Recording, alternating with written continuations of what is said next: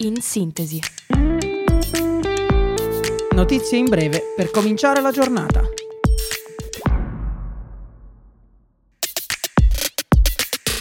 Buongiorno a tutti da Radio Yulm, io sono Camilla e questo è In Sintesi. Ecco le principali notizie del giorno.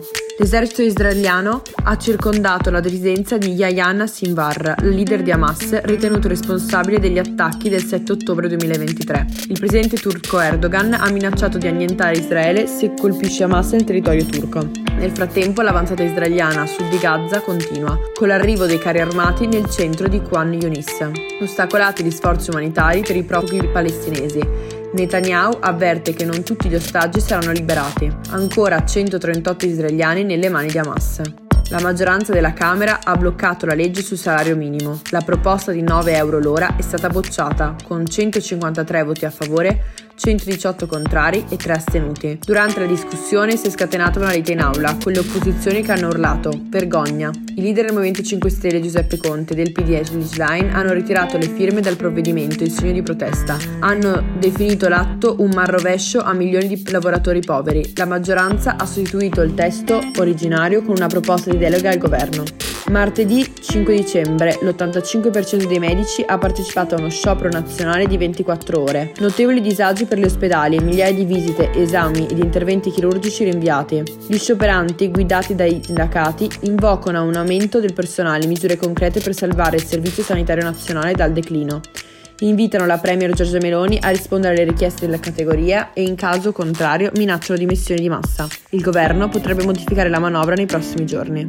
Il canto lirico italiano è stato dichiarato patrimonio culturale immateriale dell'umanità.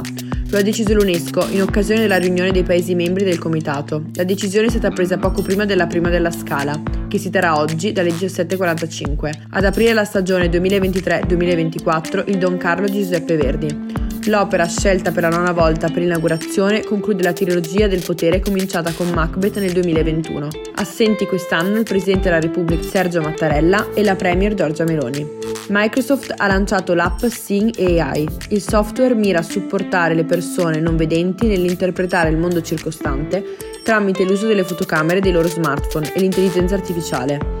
L'applicazione permette di porre domande su documenti, leggere testi scritti a mano, analizzare codici a barre e identificare persone. L'Inter si prepara ad affrontare l'Udinese con una maglia speciale. Il logo Paramount Plus verrà sostituito dai Transformers. L'iniziativa è legata all'esclusiva del nuovo capitolo della saga Il risveglio. Gli abbonati potranno guardare la pellicola dall'8 dicembre. Parte del ricavato delle aste su eBay delle maglie utilizzate dai calciatori sarà devoluto in beneficenza per i piccoli pazienti ricoverati nelle pediatrie milanesi. Il laboratorio di intelligenza artificiale Yulm ha realizzato un videoclip per il brano Abbandono del nuovo disco di Mina. Il nome è Dilettevoli Eccellenze 2, il video di Daniele Magro e Saturnino Celani, realizzato con l'utilizzo dell'intelligenza artificiale, presenta rappresentazione fantasy della cantante in diverse fasi della vita questa collaborazione evidenzia il potenziale narrativo delle AI al servizio della creatività umana, dichiara il professor Guido Di Fraia. Queste erano le notizie del giorno. In sintesi ritorno domani mattina, sempre alle 8, sempre su Radio Yulm. Un saluto da Camilla, vi auguro una buona giornata.